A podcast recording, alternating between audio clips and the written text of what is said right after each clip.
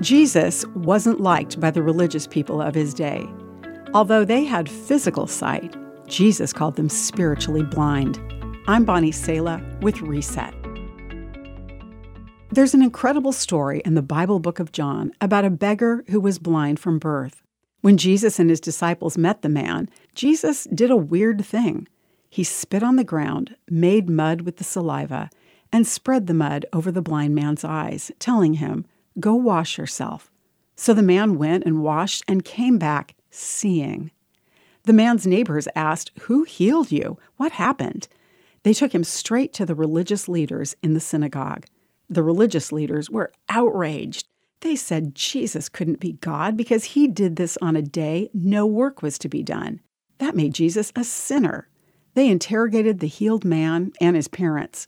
Finally, the man exclaimed, I don't know whether he is a sinner, but I know this I was blind and now I see.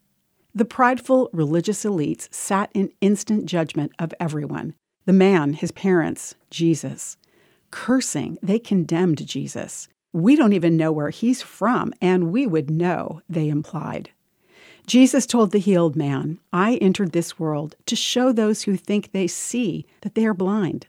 To the religious, Jesus said, if you were blind, you wouldn't be guilty, but you remain guilty because you claim you can see.